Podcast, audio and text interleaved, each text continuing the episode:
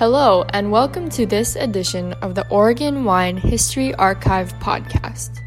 The Oregon Wine History Archive is located at Linfield College in McMinnville, Oregon, and is dedicated to preserving and sharing the Oregon wine story. This podcast will share these stories through oral history interviews we've conducted throughout the industry. Please enjoy these stories. My name is Rich Schmidt. I'm here with Robin Maria Stuart at the Nicholson Library at Linfield College. It's May 30th, 2018. And we'll start you guys off with a nice easy one, which is why wine?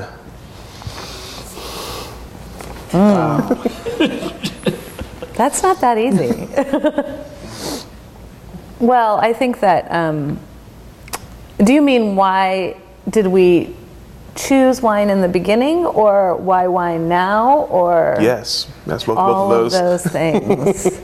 well, I can speak to, for myself and say that in the beginning I was very attracted to the um, wine and food component, which still remains an important part of our lives and what we do. But um, I really um, very much appreciate the way wine and food bring people together. And i think that um, that's really one of the greatest things that we do is um, create something not just the wine but the entire experience where people come together in community and friendships are made and um, life is celebrated which is a very important part of life maybe the most.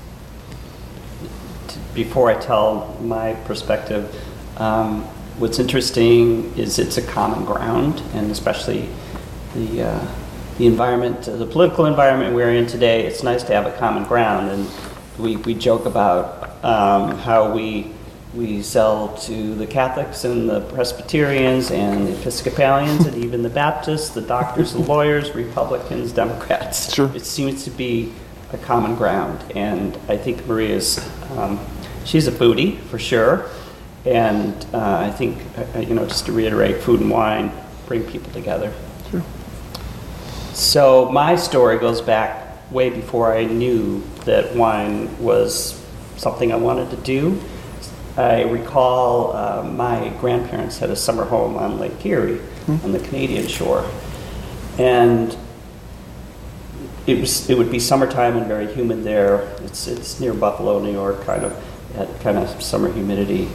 And I remember whenever my grandmother would turn on the television, and this is when they were rabbit ears and like one and a half stations, um, and the dust that had been collecting in that that television, and it was about this big, um, would start to heat up, and I would start sneezing. And I realized that my nose was very sensitive, and uh, it was not a positive thing for me. And one day, and this is many years later, when I realized that wine is about tasting and smelling, I said, it, was, it was kind of like that. That uh, who's the guy? Steve, the comedian with the arrow through his head. Steve Martin. Steve Martin. Said, "You know, I found my purpose." I realized, wow, this is actually something that I could use rather than something that's a problem. So that was pre-understanding anything about wine. Uh, you may be learning things about me as we speak. but for me, truly, uh, when I was about 17, and Maria's heard this story, I visited my brother in England, and uh, at 17, the age of legal consumption in Buffalo, New York, which is where I grew up, was 18. And I was 17, of course. So you know what college students do, you know what high school students do. But um, I visited my brother. He took me, as soon as I landed, to um, someone who ended up becoming his future father in law's house. And it was early in the morning. And just to keep the, you know, very PC story, but basically, this gentleman walked out of his house and he had a silver tray and crystal flutes and 61 Bollinger, which is a really great vintage and a really unique style of, of champagne. And my experience with anything alcoholic beverages was 3-2 beer and Boone's Farm and the good stuff was Mateus. And when this was presented to me, I thought, this is amazing. This is the smell and the taste and the, the beauty of it. And um, that was really the beginning for me. I didn't know that I would go into the wine business. I, since then, I went and got a degree in biochemistry at RPI and um, was a research tech for two and a half years in the biochemistry field in Houston, Texas, lovely place. And, um, but I had spent all the $750 a month that I had as an income working as a research tech that didn't go to rent and groceries um, on decent wine. And I said, this is what I'm going to do. So I left, went to California, and kind of there's an interlude between there. I mean, it was all about wine. And between when I met Maria, but it was all about. Well, Rob's brother, the one he mentioned that he was visiting in England, um, uh, was living in Southern Oregon at the time. And so Rob went from Texas to California to go to UC Davis and learn how to make wine and was there for a semester. Yeah. And Ann Noble, who is one of the authors of the Aroma Wheel, and now there's a bazillion aroma wheels, but it was it was a, basically a vocabulary that wine people could communicate and relate on the same plane. Um, she said to me, "You have a degree. You don't need, a, you need another degree. Uh, just get out and get a job. Start working in wineries." So I did work at Hanns Kornell for six months after that, and then moved to Southern Oregon, and ultimately ended up working um, at a vineyard called Valley View Vineyard in uh, 1981, and was there for about four years. The, the, the, the cliff notes are that I worked at Valley View, then I was hired to be the winemaker at a brand new facility in eastern Washington um, called Staton Hills. And Which doesn't exist anymore. I mean, the building's there, there's another winery. But the winery has been purchased several times. Yeah, and um, was there about 10 years. That's kind of where Maria and I intersected in our lives um, during that stay. Interestingly enough, and it, we actually met on this campus. You can tell that part. Well, um, I I started my wine career when I was living in Chicago.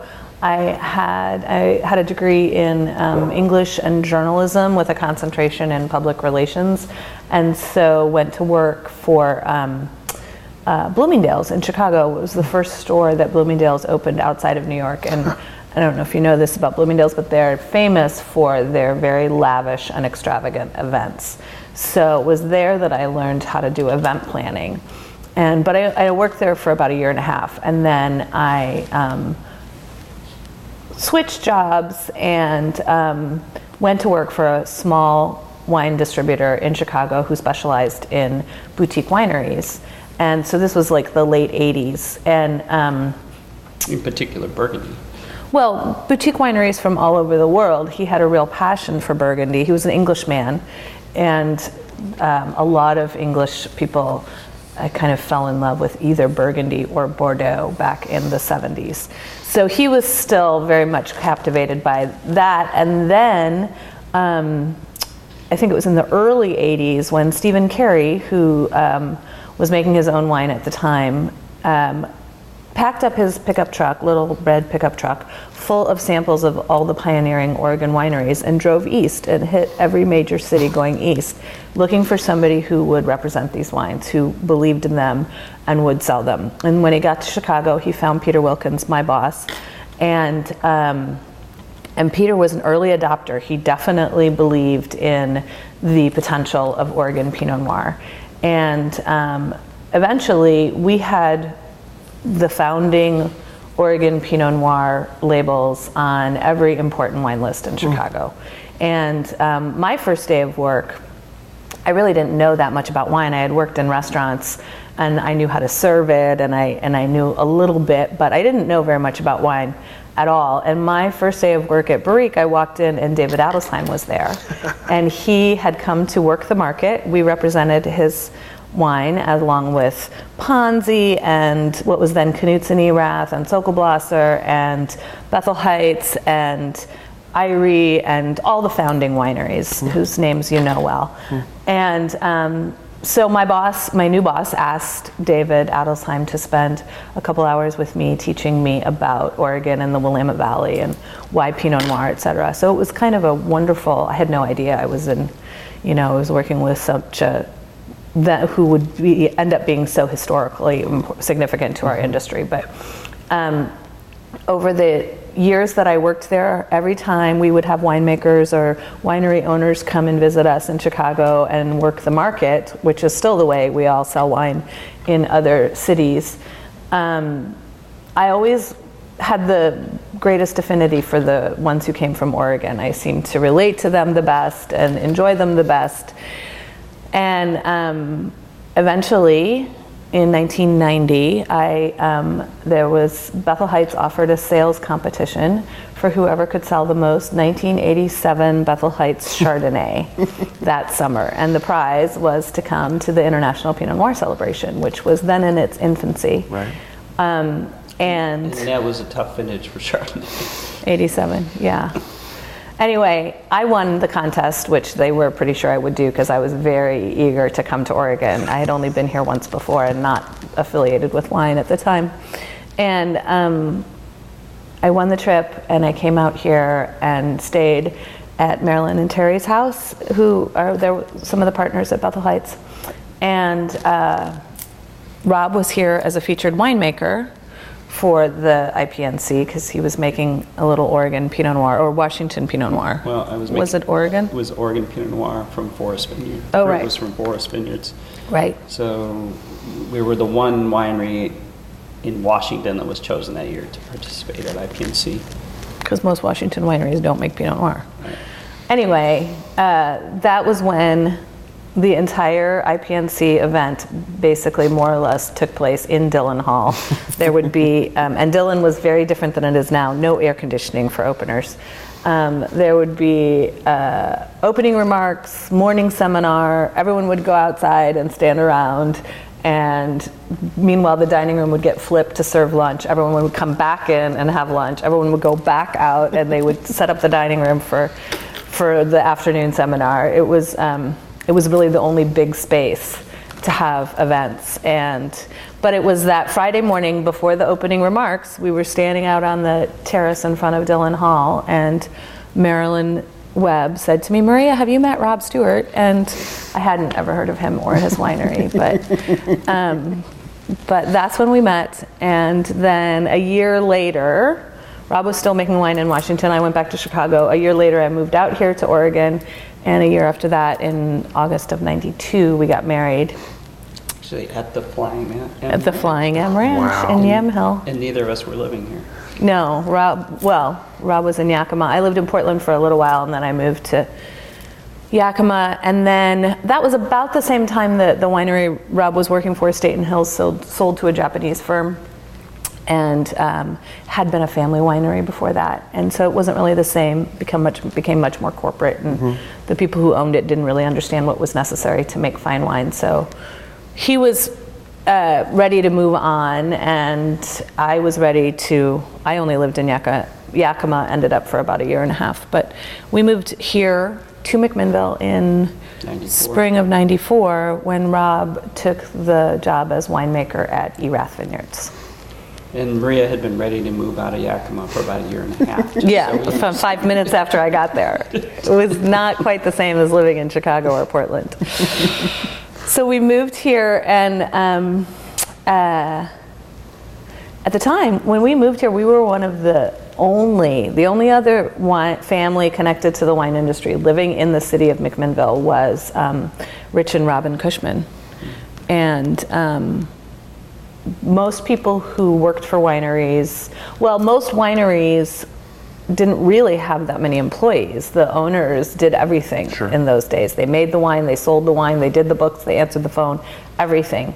And so um, they lived in the county on their property usually, and um, and the few employees there were lived mostly in Portland and commuted out.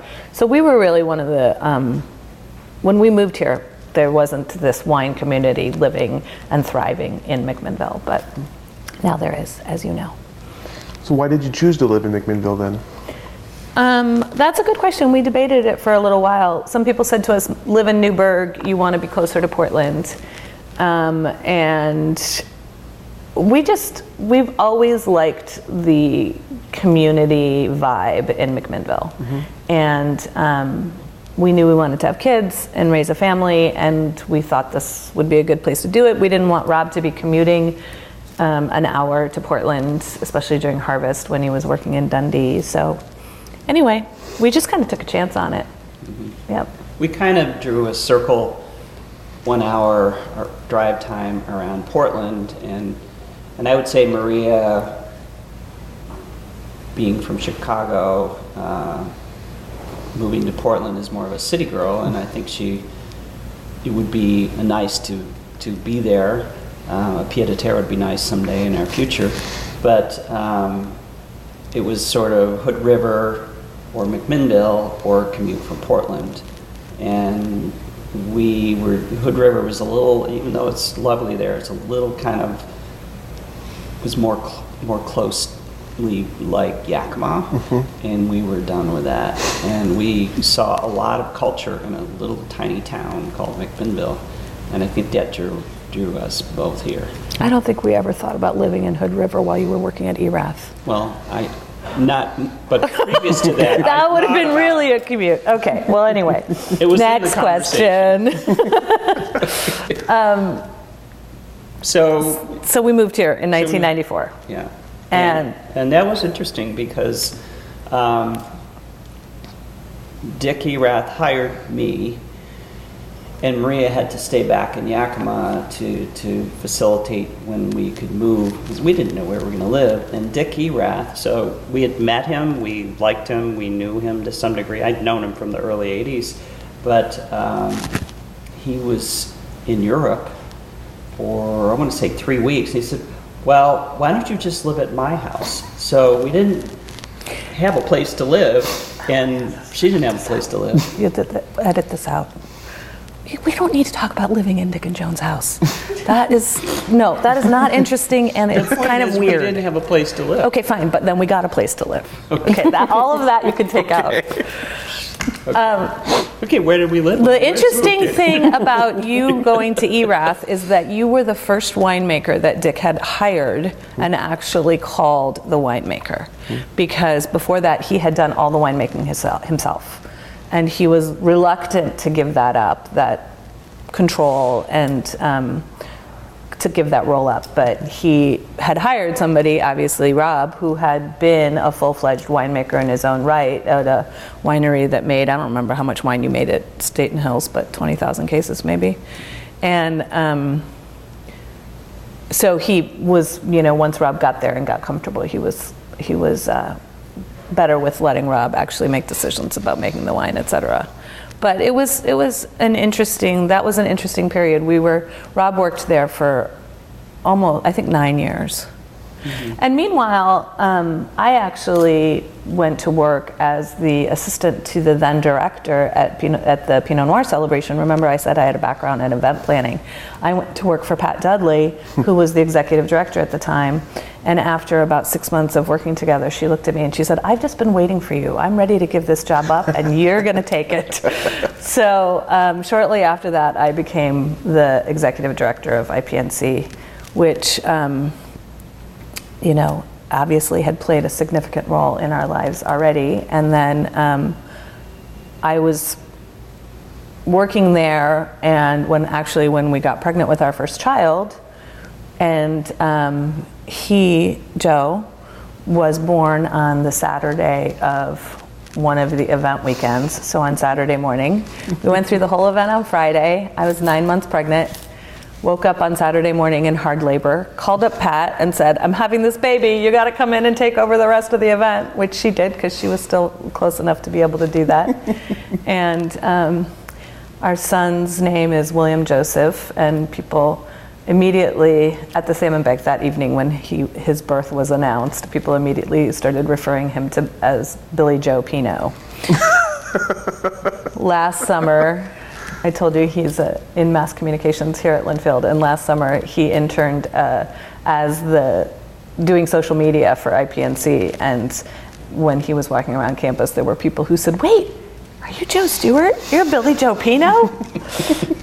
20 years later. So, anyway, but then after our second child was born, I left the position at IPNC and um, Amy Wesselman became the executive director. And then this was, so now we're in 1999. And um, I went to work at Erath eventually. I did some freelance event planning and other things, but I went to work at Erath as well, um, managing the tasting room and doing events there. And Dick and Joan Erath really wanted us, they wanted to sell the winery and they wanted us to buy it. Um, because none of their children were interested in owning the winery. It's something that happens a lot. You're seeing a lot of it now um, in either succession or sale of a winery. Um, but that was when, so we did actually try to do that uh, for a year or two. We would got some investors together and and seriously pursued buying Erath, which we obviously ended up not doing, and that was a good thing for us. Um, and eventually, Dick sold Erath to Ste. Michelle. So, but we started our winery in January of 2002. And what was the what was the was there a turning point or an impetus to why you started your label and when you chose that time? Like, were you, what, what what made you ready to do it at that point? Well, my my point of view is that we knew Dick was not going to sell it to us, and there was just Eventually. We, we every time we brought an investor to the table, he sort of didn't like that scenario. So, um, but but the reality is, he did not want. He, Maria pointed out a lot of people having this issue of succession. He really didn't want to sell, but he knew he had to sell. It was like two people in the same head. He wasn't quite ready. And um, we were we were working our tails off for somebody else. I was being groomed. The the interesting thing, I was being groomed to understand the business of wine, the wine industry, and that's one aspect that I had no knowledge of. And um, Prior. so, so we saw what was going on, and we said, if we're going to work this hard, we're going to do it for ourselves because Dick can't make up his mind. so we we left, and we, and then 9/11 hit. So we're like, oh boy, but we we committed ourselves to do it, and there are a lot of really great things that Dick passed on to us. Um, some wonderful things like a good bottle of Pinot Noir shouldn't cost an arm and a leg. Um, we make high-end Pinot Noir and we make good Pinot Noir at a lower tier, and and that's something that I think more and more people are finding out that one, that's a good business decision, decision and two, it's it's you're going to have more customers that will grow into whatever you want them to grow into. But um, that was a that was a huge thing, and uh, appreciation for growing.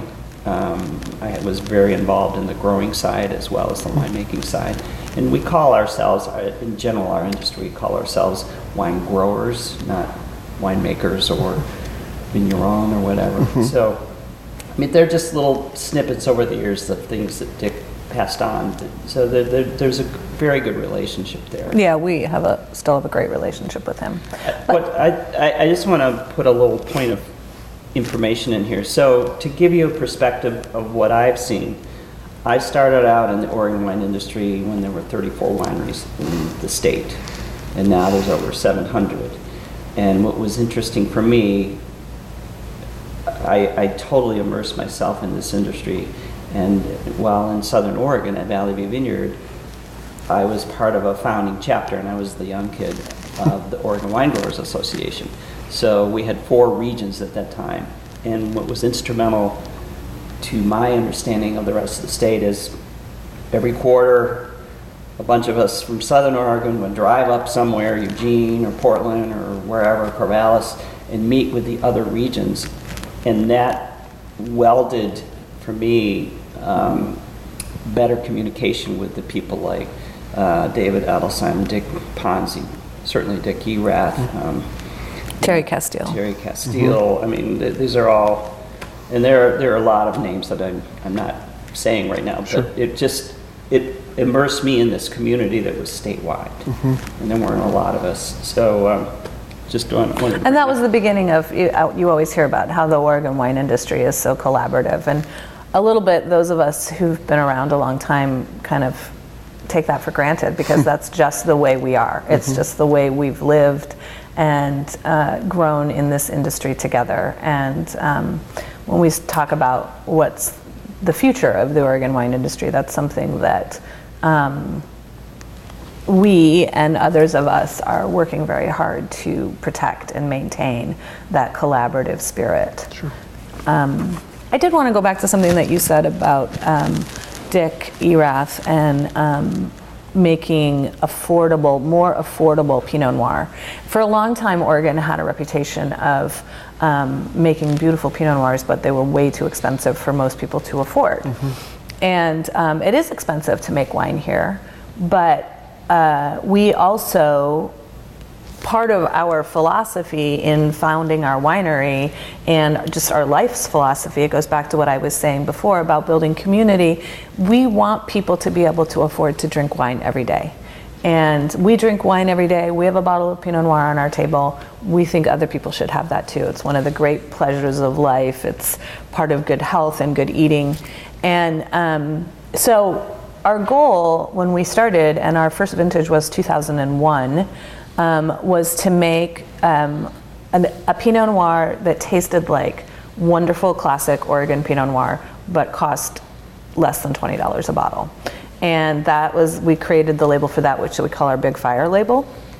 And we have maintained that for the last um, 17 years. Um, we still make Big Fire Pinot Noir and Big Fire Pinot Gris that cost hopefully just under $20 in different cities. It ends up being a different amount depending.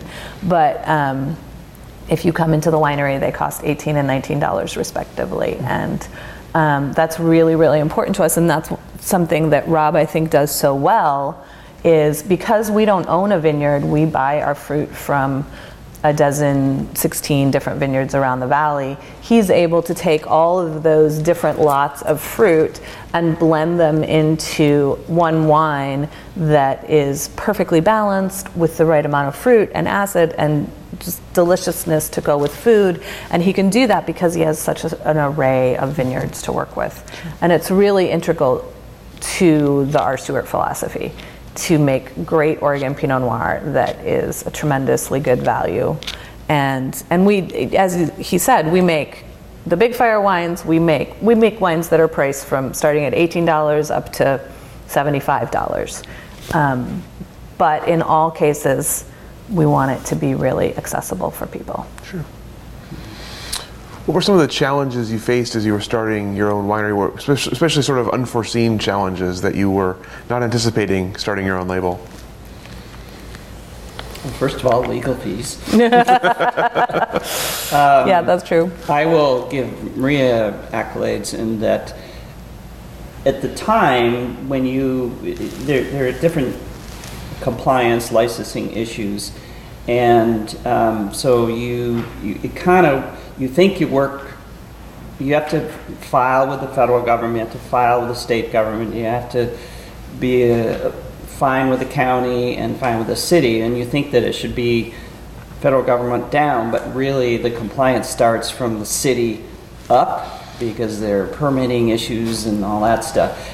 And um, what was impressive to me, I can't remember which was which, but Maria and at the time, I mean, there were wineries starting up that it would take them one year to get all this stuff in place. And Maria made that was her full time job.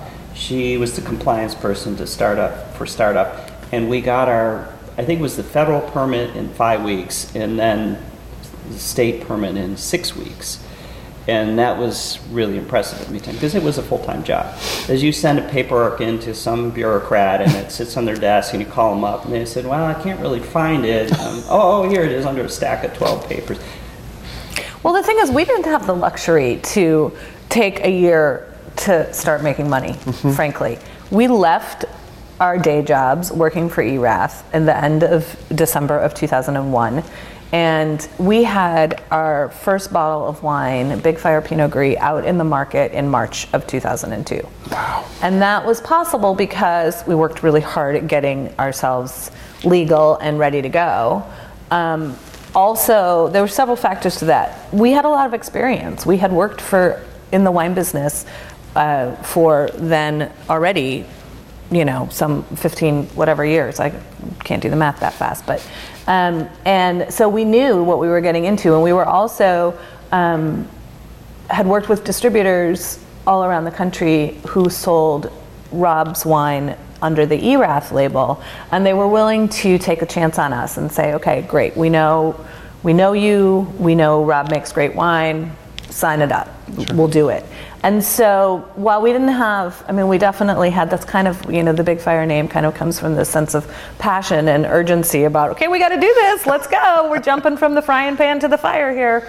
And um, but we didn't have big jobs at Intel or Nike or being attorney, attorneys or whatever. A lot of people have another. Bazillions of dollars doing something. Right, that's what I mean. A lot of people have other jobs where they're like, "Oh, I think I'll start a winery," and they've, you know, we didn't have that, so we had to really get busy, and um, and we did, and that's why we created the Big Fire label too. At the time, it was very, um, it was kind of cutting edge. There weren't a lot of labels that were that contemporary looking, and um, we call them the forest and the fauna names. You know, like this creek and that river and this mountain. Those were the names of the wineries This in the deer, world that that at that point.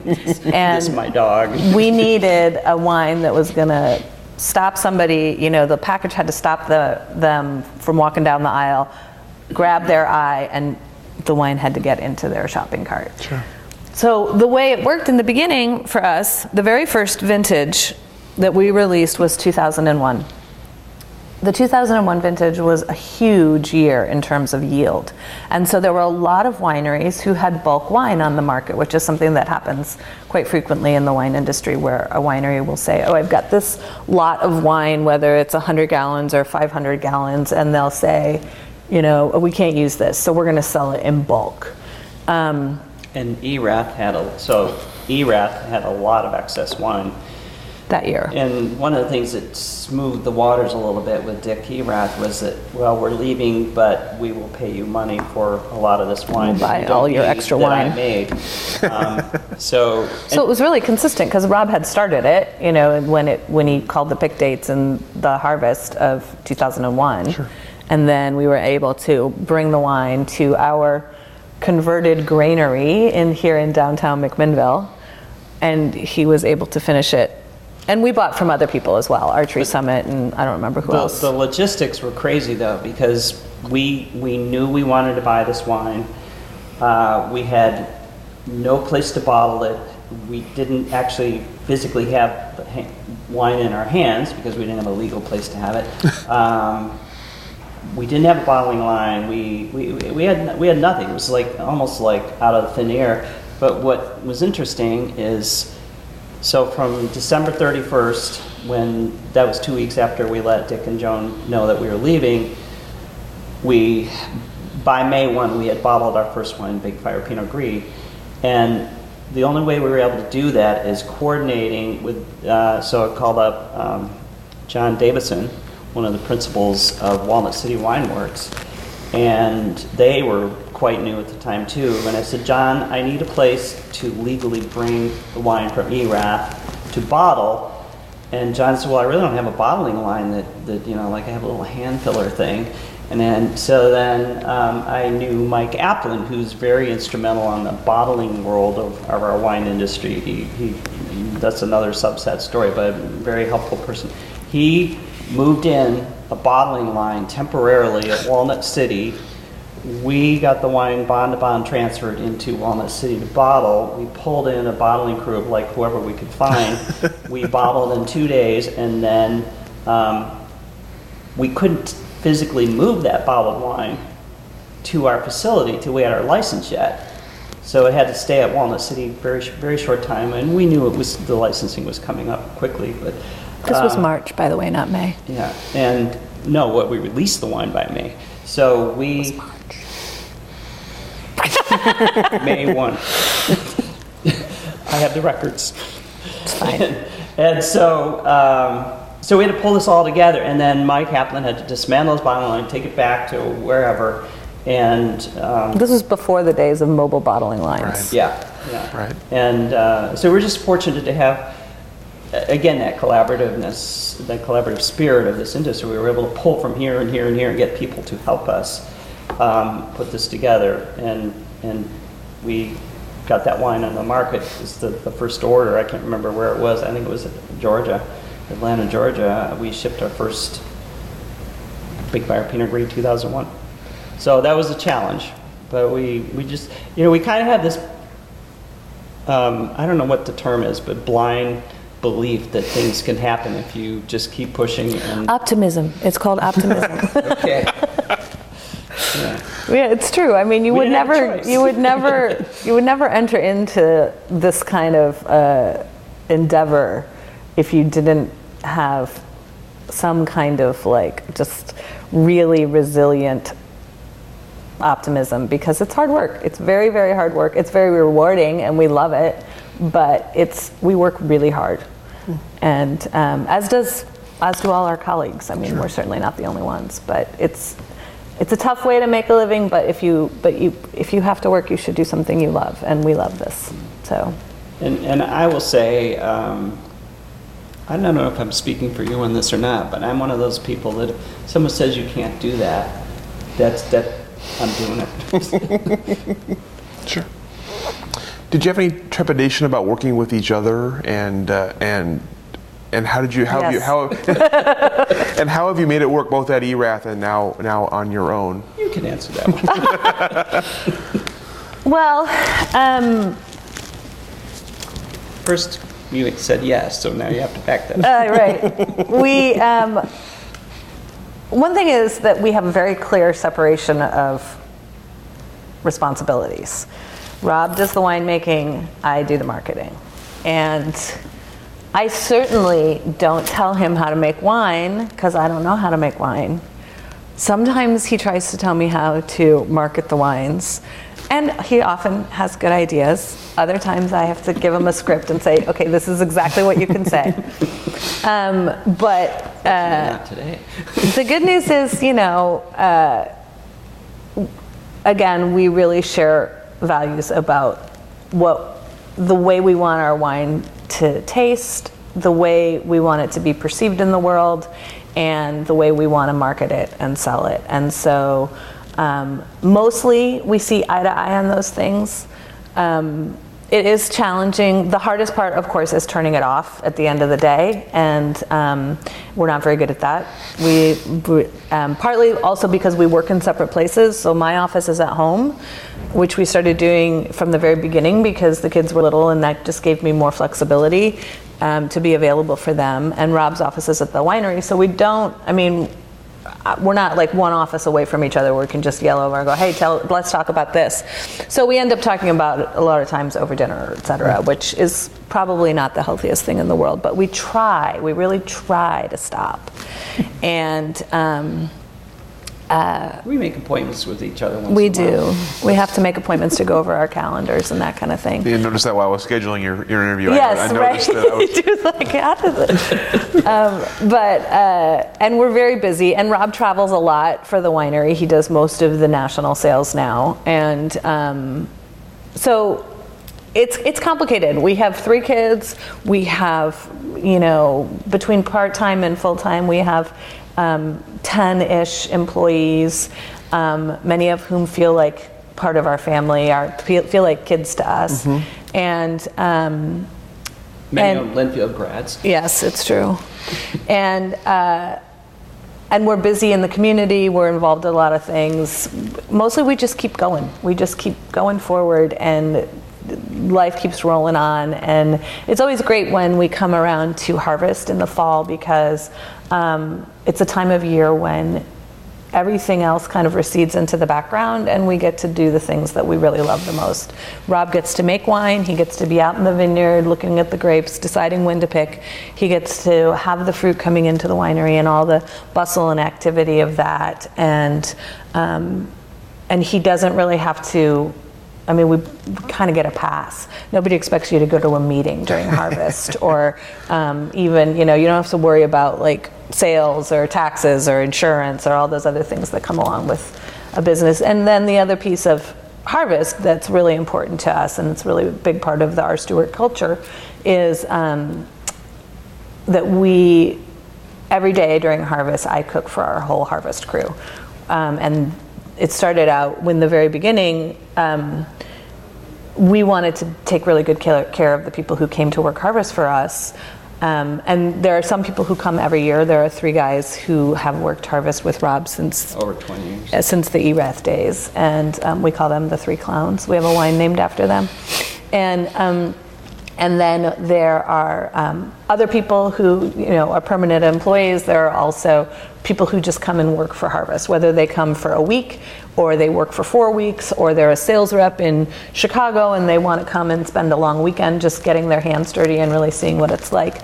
Um, it's kind of a lot of people coming and going during harvest, but in the very beginning when we started our winery we said we will take care of extra care of these people and we will feed them every day which is something that is very traditionally done in the in all agricultural industries but um, at first when we started the winery and was really just those three guys that whom I mentioned a minute ago, the three clowns, and Rob making the wine.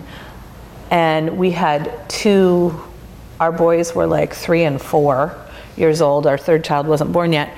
And um, I would schlep dinner over to the winery every night with the little kids in tow.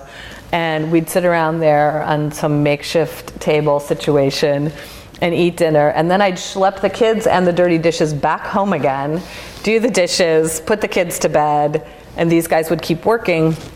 And about the second year, I was like, okay, wait a minute. There could be an easier way here. And Rob said, you know, we could just come to you.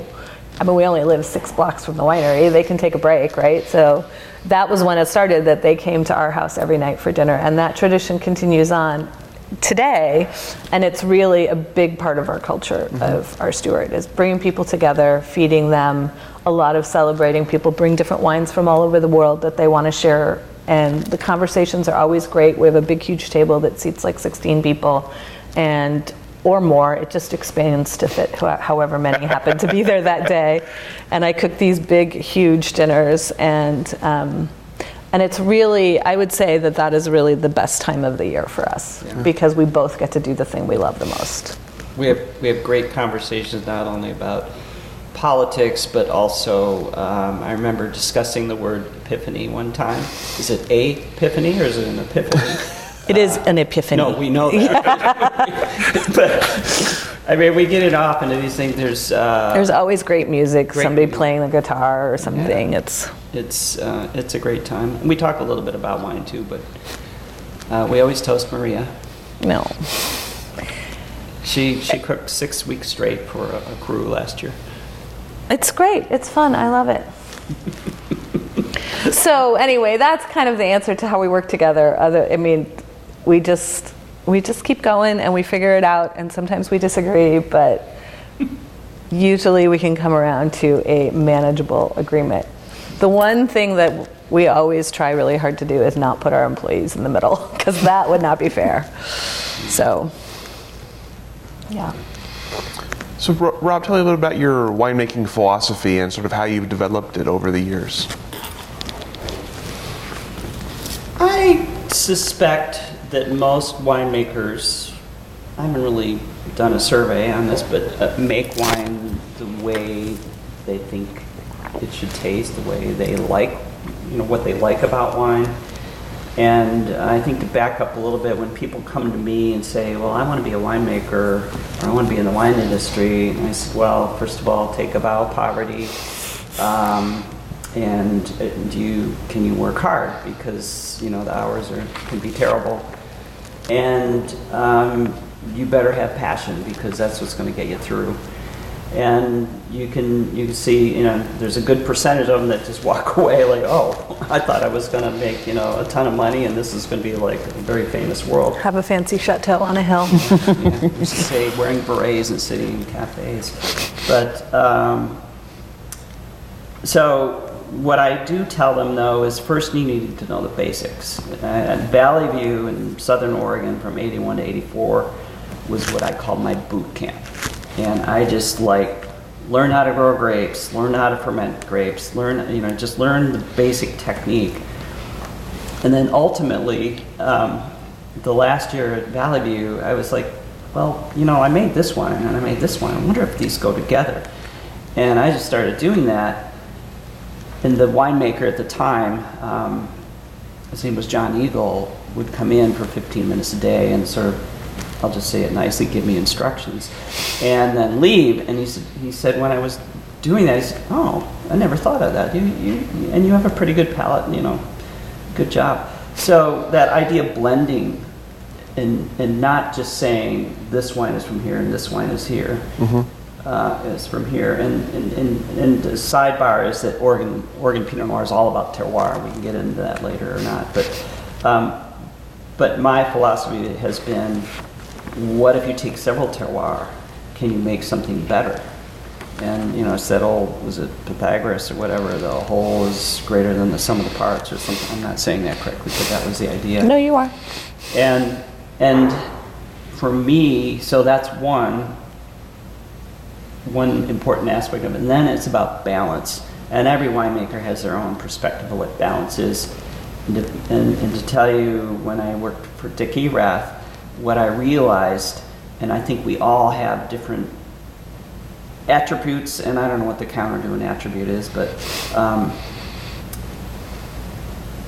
you know, one man's ceiling is another man's floor. One man's ability is another man's disability. But what I learned is Dick Erath was more sensitive to acid, and I was more sensitive to tannin. Mm-hmm. So he and I would be working on blend, and he, he would say, "Well, no, I don't like that. You know, too much acidity in it." And, and then we'd go over to his little blend, and I said, "Well, you know, it's pretty tannic." he says, "No, it isn't." And well, his name it, it was his winery, so in the end, I felt like his wines were always a little more tannic than mine. And so I realized that the fact that I couldn't perceive acid as well, and, and I, we all perceive it, but I couldn't perceive it as well as him, was affecting the way I make wine.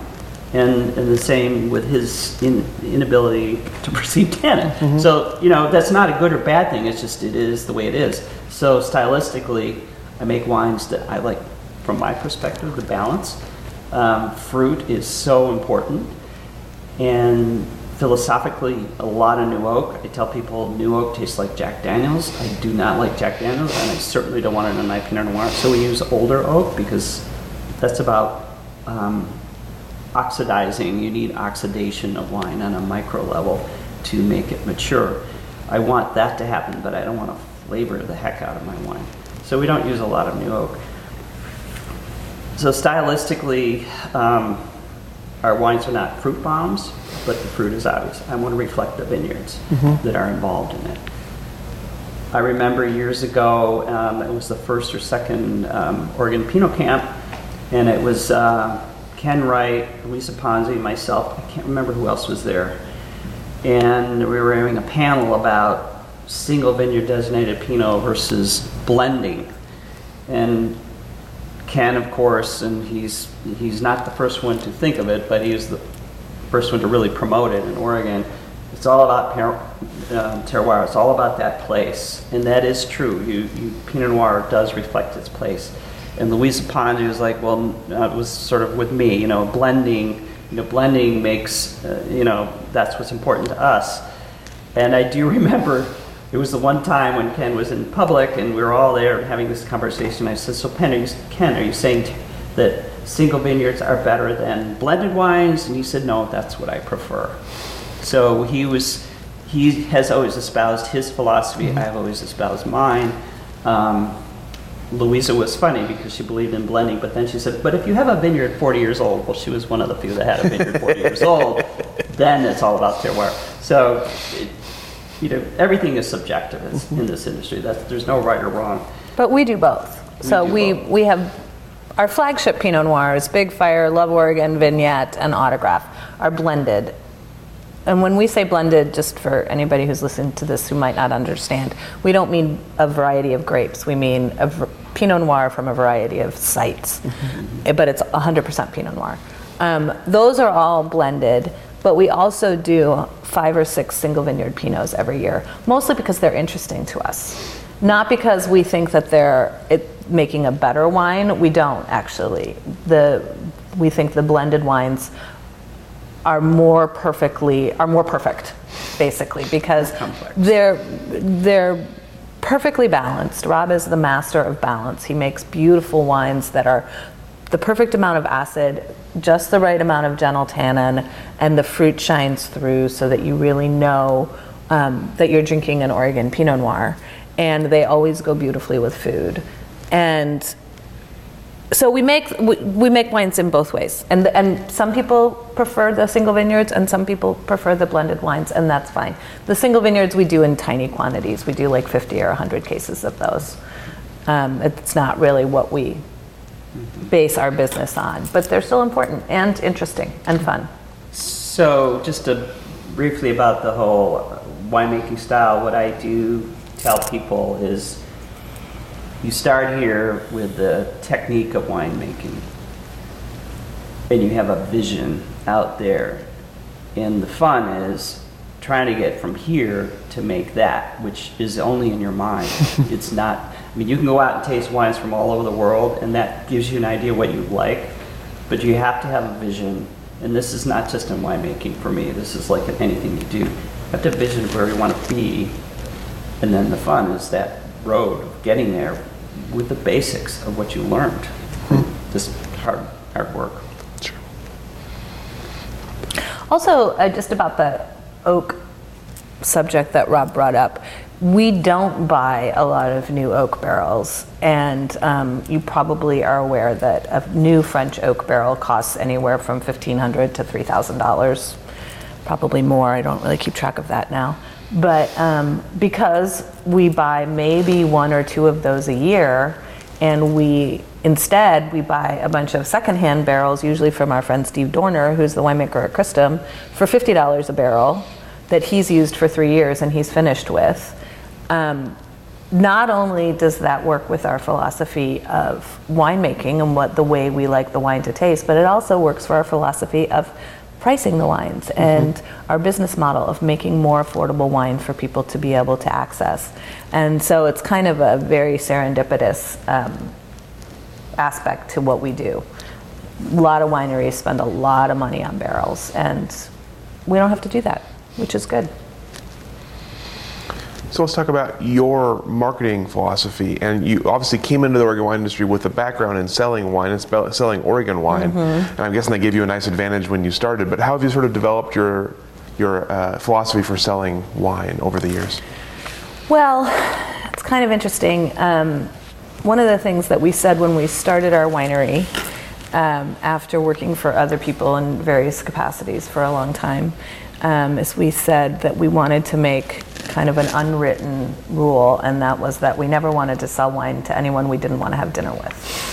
And um, we've really pretty much been able to stick to that. You know, there are a lot of people in and around wine who um, are quite taken with their wine knowledge, their wine collection. They're very proud of their cellars.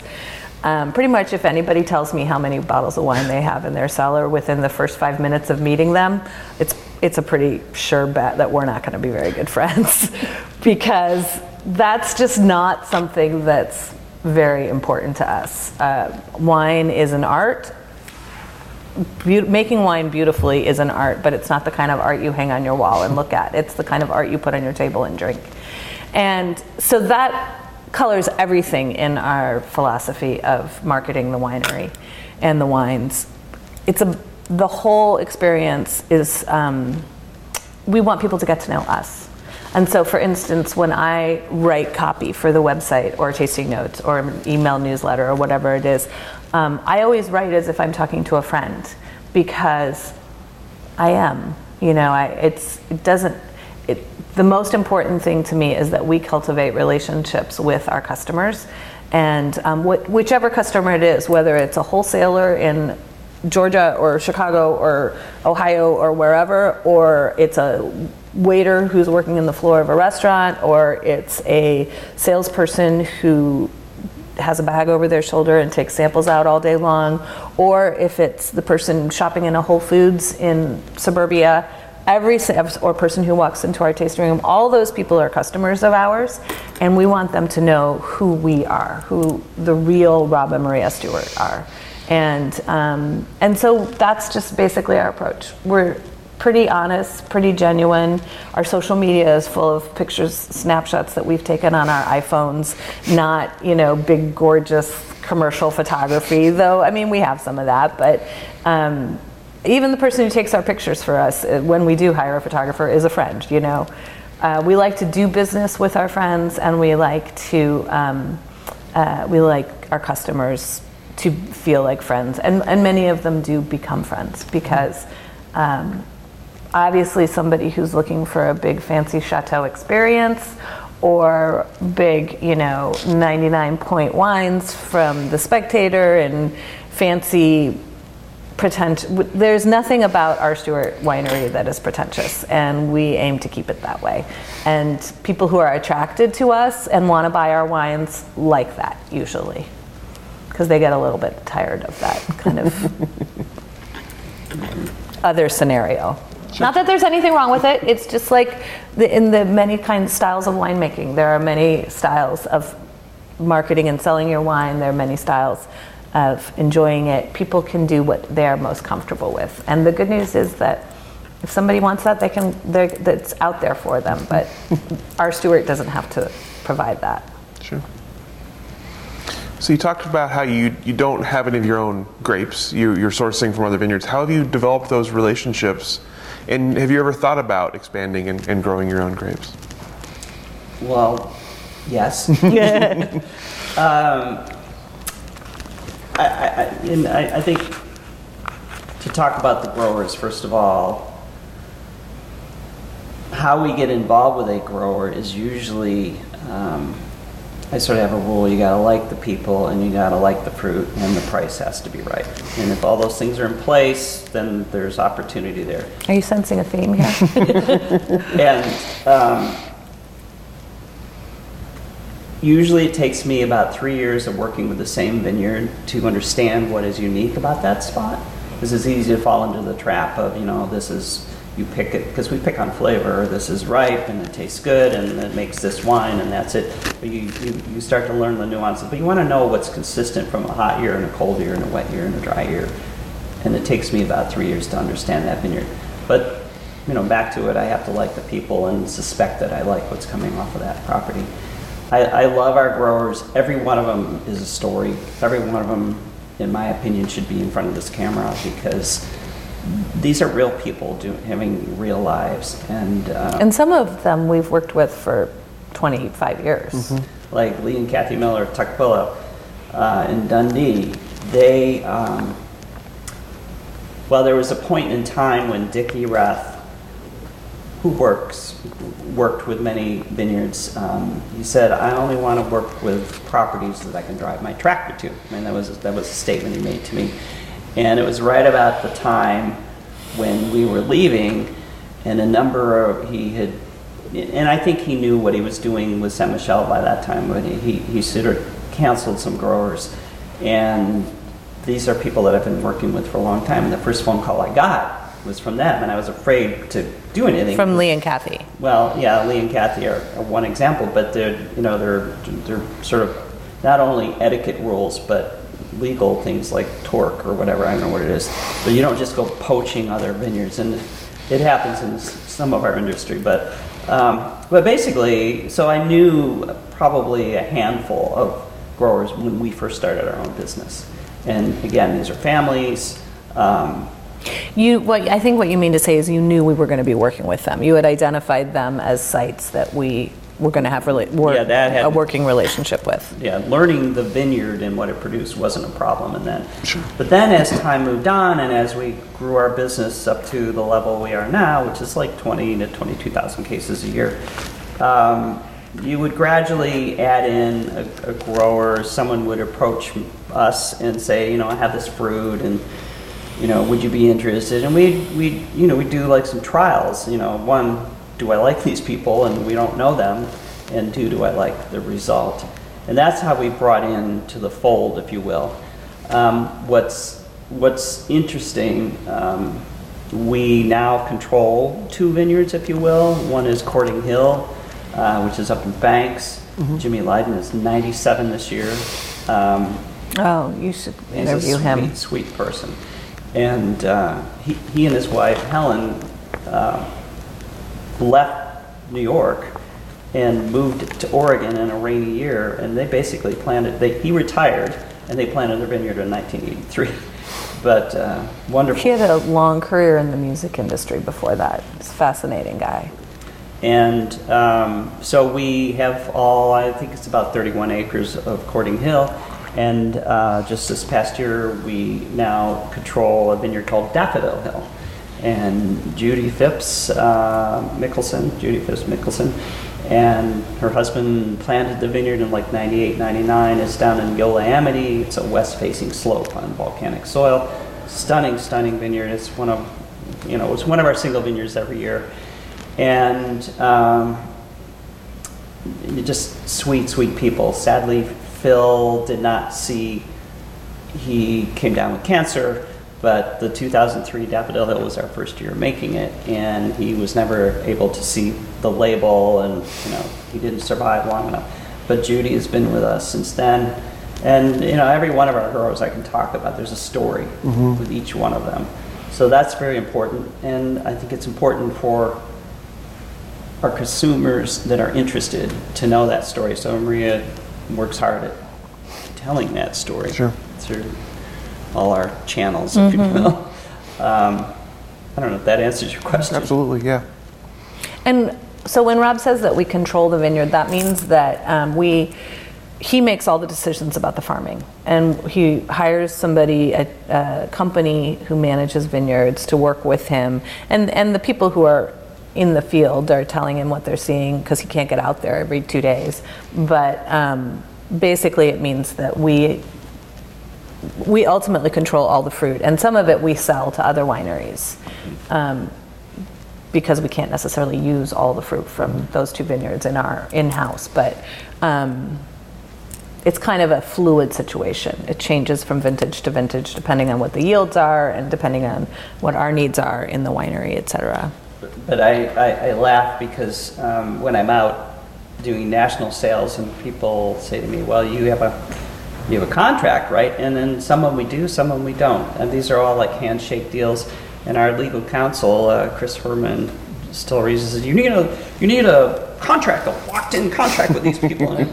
No, these are, these are friends and family. And there is some liability there that we might lose that supply, but it's consistent see from growers is important to us and the rela- relationship. Even though we pay them for fruit, they're our customer. It goes back to everyone's our customer. Sure. The- We have to keep, we, we cultivate and, and maintain that relationship.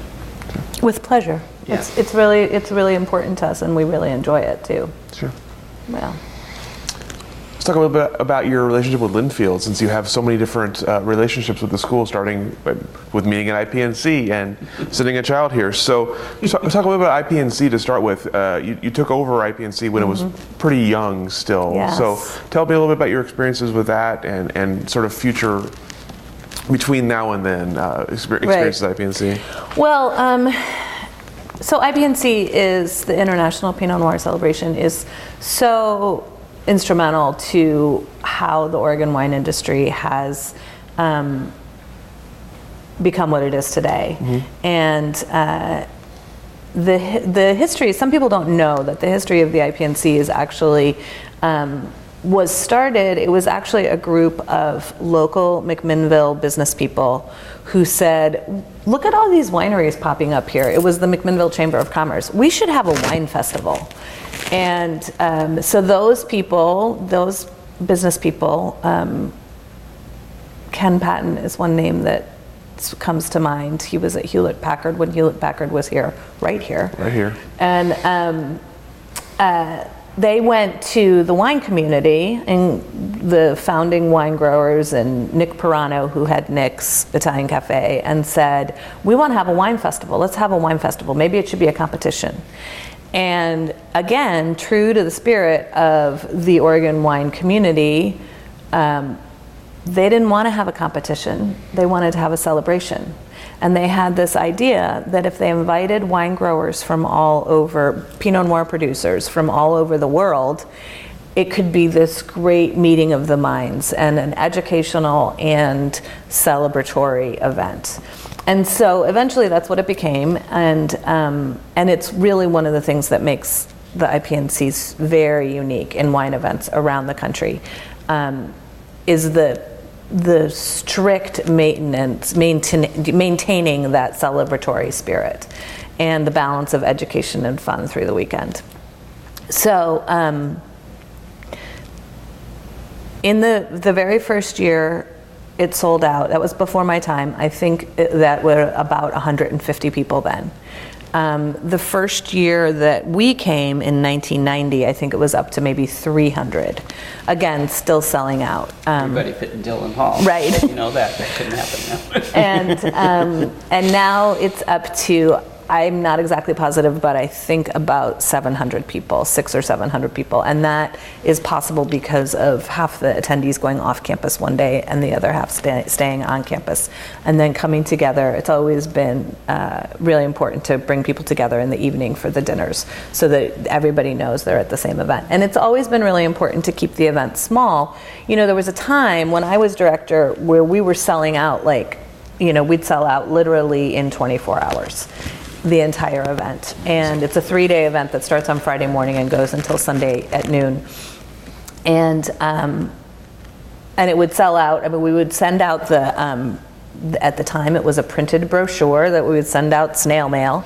And, um, and people would hit people's mailboxes and they had to fill out the entry form and fax it back. And literally, I'd come into work the next morning and there would be faxes all over the floor. It was like a sea of fax paper, and it would be we'd be sold out. And it was really important to have the timestamp on the fax. You guys don't even really know what that is, but um, it was really important to have the timestamp on the fax so that you um, knew when they came in because half of those forms, those people would be on a waiting list.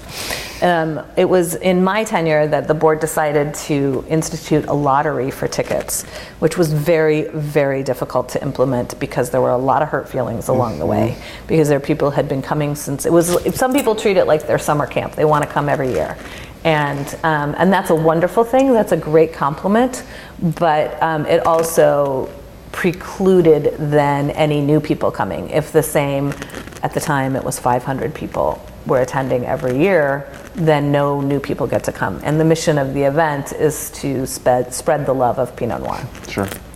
So, um, so it's changed a lot over the years. When I, um, after I left and Amy took over as the executive director, and that was in again 1999 and um, uh, eventually rob i think became a board member. And it's a volunteer organization. I mean it's a nonprofit organization that's run by a very small staff and a lot of volunteers. And so the board of directors is made up of volunteers. And rob was a board member for um, i don't know six years or something. Longer because i was for erath and then when i left it when we left Erath, I sort of stayed on the board, and then I said, you know, shouldn't I go off? They, no, no, no, you need to stay. I mean, yeah. The thing is, it's a working board, and you get a job, and, and you work. Yeah, and it's not paid or anything. But and then, well, one way or another, we were involved uh, for 20 years straight. Mm-hmm. And we're, we're taking a break. Of the 32 events we I think we've attended um, in one capacity or another, either as staff, a board member, featured winery. Um, I, I think it's I've counted like 27 of the events. Wow. Yeah.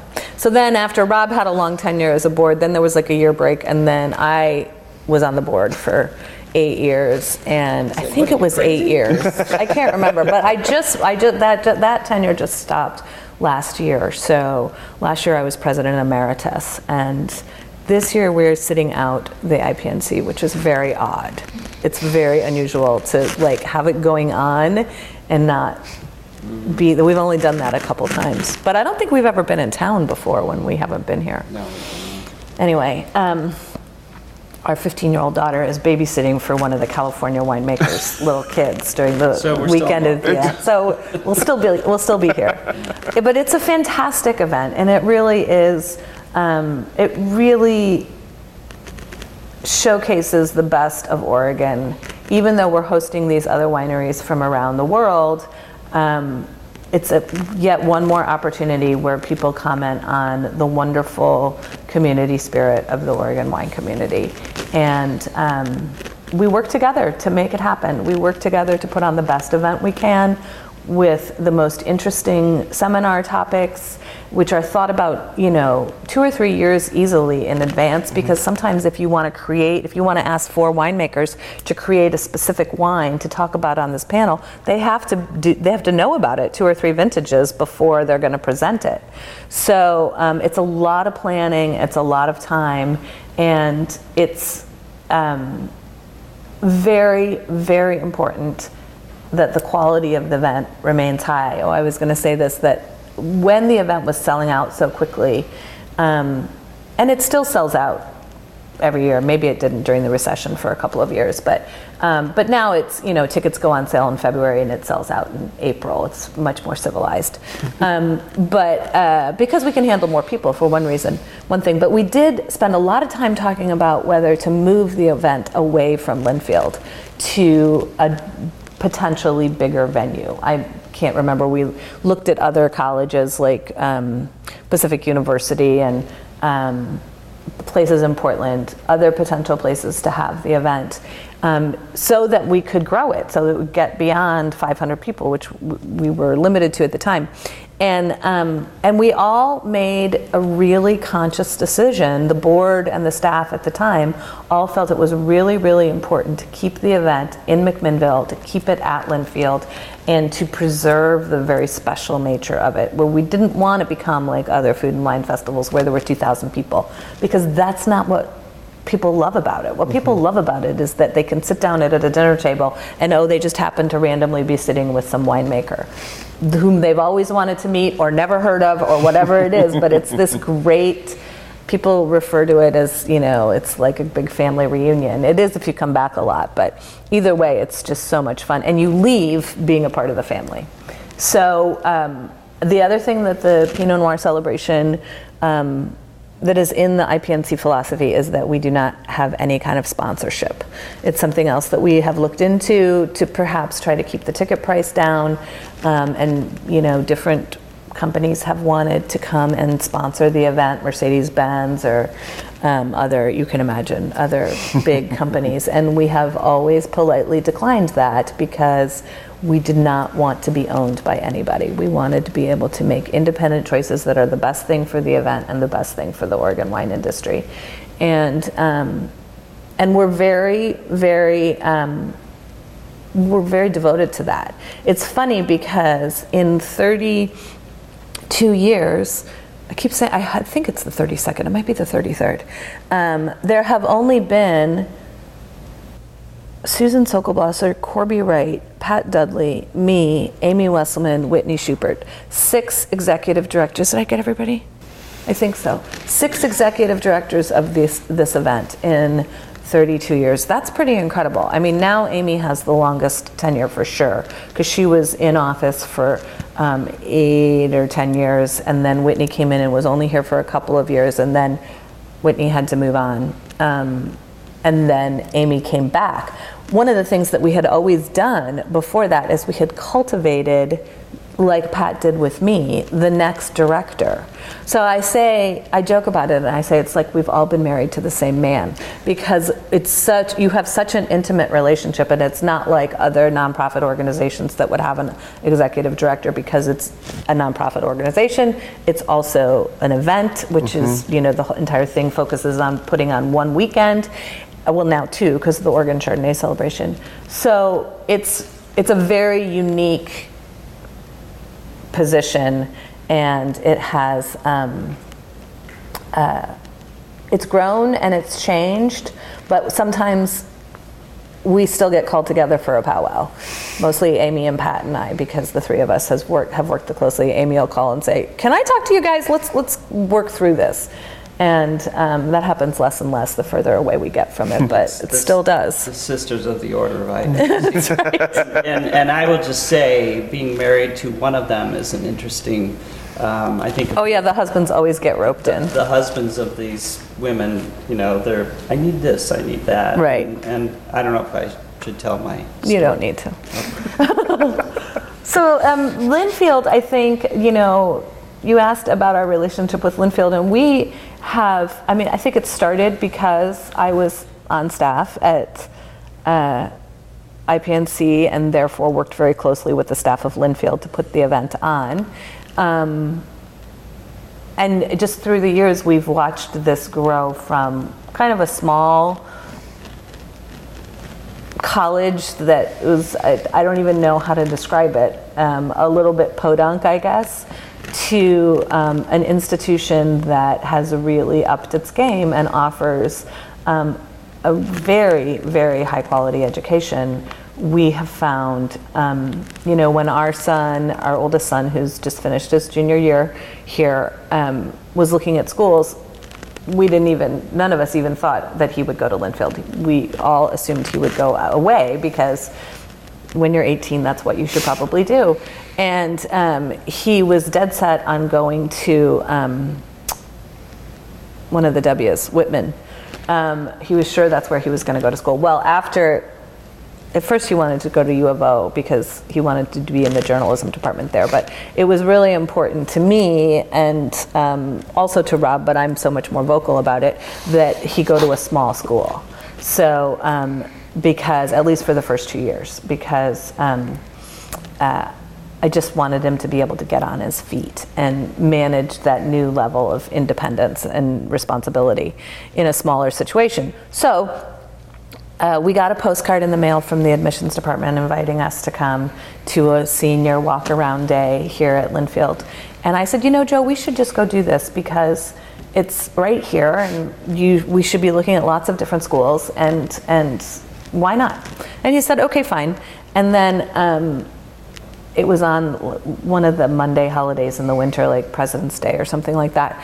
And uh, the night before was Sunday night, and I said, "Okay, now remember, Joe, we got to be at Linfield at eight tomorrow morning. So even though there's no school, you got to get up." And he said, "I don't want to get up. I don't even want to go there. Why are we even going? We're not going. I don't need to go to that day." and I said, "Well, look, dude, you RSVP'd that you were coming, and I have friends who work in the admissions department, so we're not not showing up. We're going, whether you want to go to school there or not." And uh, so, with significant grumbling, he got up out of bed on that would have been a holiday in February or something, and we came over here. And um, you know, by lunchtime, he was. This was where he was going to go to school. That was for sure. And he was thrilled at the opportunity. He really wants to be a sports broadcaster, and he was thrilled at the opportunity to. Um, I mean, I loved the size of the school, but for a school of this size to have such a winning sports program is really unusual. And so the idea of being able to get so hands on with the sports uh, broadcasting here just really intrigued him and the radio station, et cetera. And he's been calling the plays for the basketball games, the baseball games, the softball games. I think he does everything but football. I'm not sure. Do you know? Do you guys know? it's- it's- I don't know. He does. like he does everything, and uh, and he loves it. And he's at no. I mean, if he if he was at another big state school, a big state school, studying mass communications, he wouldn't have been able to touch that kind of a role until until he was a senior, at least, and maybe not even then. So it's been great for him. It's been a really great experience. You're going to have your own radio show in your freshman year. And he's really? and next year he's going to be general manager of the radio station. That's So. awesome. Yeah. So we've been really we've been really happy to work closely with Linfield. Um, Oak and Ivy, you know, And- town you. is it O- Oak and Ivy? Oak and Vine. Oak and Vine, right. Oh. I didn't, that wasn't right. Um, yeah, there's, there's just so much opportunity and we're just thrilled. I, we individually and the entire wine community is so pleased with everything that's happening with Linfield in wine education because we've always tried to hire Linfield students and alums. Um, I think that started when we hired um, Ann Zimmerman was a baby was a junior here at Linfield and in the English department, and we hired her to babysit. And um, eventually, she was actually my first assistant at the winery. Um, and uh, it's just been this pattern. And it's exactly why I'm such a strong, big believer in a good liberal arts education. Because a good liberal arts education prepares you for anything, prepares you to be able to write, to talk, and to think critically. And the world needs more of that. And I can take anybody who is a communications major, an English major, a science major, whatever it is, and teach them everything they need to know about how to talk about our wine and working in our tasting room. But they have to have a good foundation. And a school like Linfield gives you a good foundation. And then Greg Jones, I mean, that's he's kind of like the weather god for all of us in Oregon and, and beyond. And It's a great thing. when, when they hired him, I'm like, really? Really? That's fantastic. Mm-hmm. We're really excited to see where the program goes. Good. Us too. Mm-hmm. Yeah. So let's talk about where you see R. Stuart in the next 10, 15 years.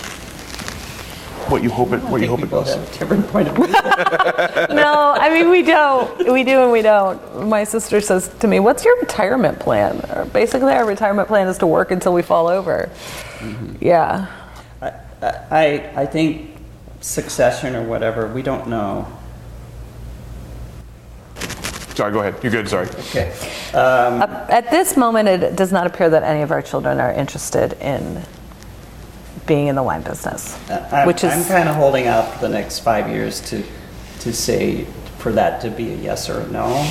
but in the meantime, you know, I think we're still thinking about it. I think I'm good for another 10 years. but um, what happens from there? Where we have want- to talk about it still. we'll get back to you. um, we try not to think about it too much right now, the whole succession thing, but um, because we're still really growing our business, we're still really building our business, and um, one of the things we definitely want to do is cultivate more of our um, uh, relationships with our customers so that we have more direct sales. Um, and there's always room for growth there, and it's the part of the business that I really love the most. Um, though it's all important, it's also important, and there we have great. I, now I'm repeating myself, customers and friends in all aspects of the business. But um, we also, you know, will maybe eventually own a vineyard, probably one of the two that we now are in full control of. Um, that's kind of an interesting prospect. Um, so we still have we still have some a way to go I- before we're ready to be done. Often I'm asked the question, so when will you build a winery? And it's, I have to say, I, uh, maybe I'm sort of set in my ways. I love living in McMinnville. I love where our building is. Um, it's not a perfect building for making wine, but it works. We know it works. And there's something about um, the commute. You know, as Nick Peirano would say, you know, my commute, you know, it's a little longer when I have to crawl home. When the winery is seven blocks away and the wine bar is halfway in between, and uh, I can be anywhere in McMinnville in five minutes um, if I need to be home for something. There's something about that rather than being out 20 miles out in a beautiful setting, um, but you're not connected to your community. I love the community of this town.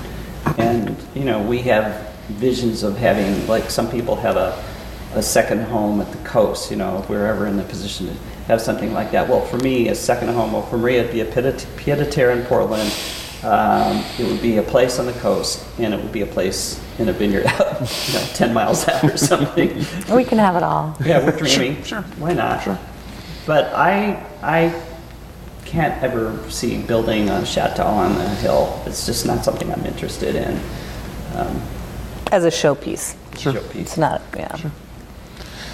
What about the future of the Oregon wine industry in general? Where do you see it going in the next decade? I, I've seen ebb, ebbing and flowing, if that's the right way to say it. Um, I've seen, well, you know, we started in 9 11, the recession was pretty tough on a lot of people. Um, what's interesting is there is there, there's oftentimes where there is not enough fruit, and so you see a lot of planting. And then there's a time when there's too much fruit, and you see planting stop and more wineries come in. It's it's kind of like this, and that's been there's at least seven cycles in my lifetime uh, in in Oregon watching that. And what I hope is that we can retain this collaborative nature, this not you know